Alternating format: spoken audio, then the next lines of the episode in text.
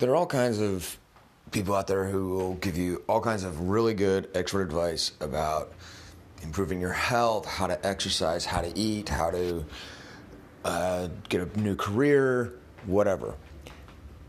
That's great if you want to invest and you have the time to invest in one really, really specific thing. Slap the basil is not that. Slapping the basil is about little tweaks, things you can do right now that will improve your life in little ways that accumulate. That's all it is. Everything in life is just little changes that accumulate. Compound interest on happiness. That's what slapping the basil is. That's what slap the basil is all about. Come check it out.